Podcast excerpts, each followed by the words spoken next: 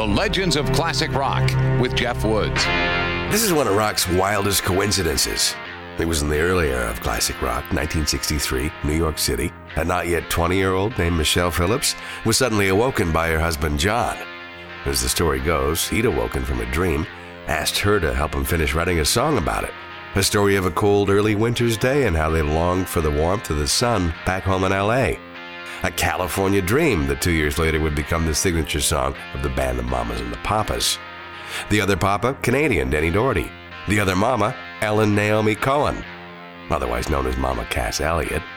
Her death from a heart attack, not a ham sandwich despite the urban myth, came the 29th of July 1974 in a London flat on loan from John Lennon's pal Harry Nilsson, the very same apartment in which Who drummer Keith Moon would die four years later at the very same age just 32.